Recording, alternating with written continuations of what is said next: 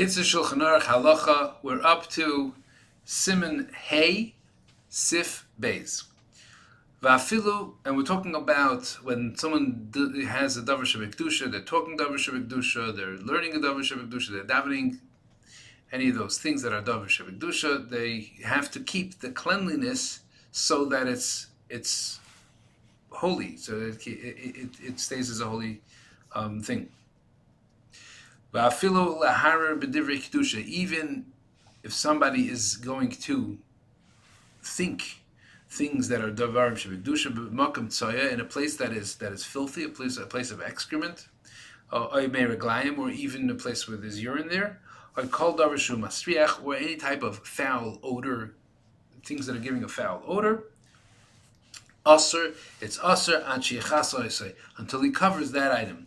As it says in pasuk, and you will cover that which you've uh, excreted.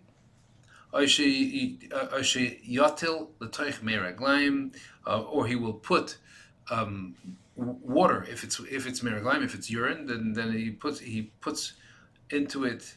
Um, shalpam achas of, one of one time urinating, revius mayim, the, the the amount that will dilute it to the point where it doesn't smell, uh, to, and, and one can have davish bigdusha or think davish bigdusha in front of it is a revius, which is uh, approximately six ounces, uh, um, approximately three ounces of water, um, into you know, depending on, the, on, on which whose shiur you hold, but uh, approximately uh, into the the urine to dilute it. It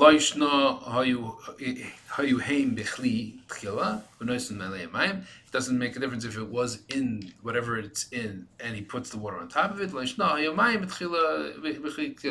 if the, the water is there beforehand and then he urinates into that water. But if the if the urine was in a type of a vessel that's specifically made, a chamber pot or something like that, that's made specifically for um, urinating into, um, then putting water into it does not help. So if you gimel about that, if a, that a keli that's specific. Um, designated for this is not is not is also to be considered as as a, a thing that's not allowed, not clean.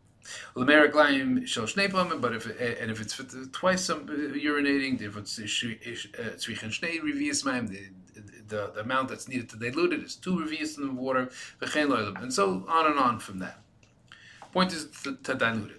Even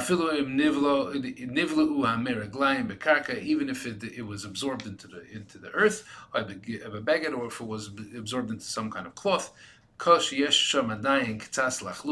if it's still wet from it, you have to uh, some put, you have to put on it to, water to dilute it. Sif sif pay sif lamed and have a great day.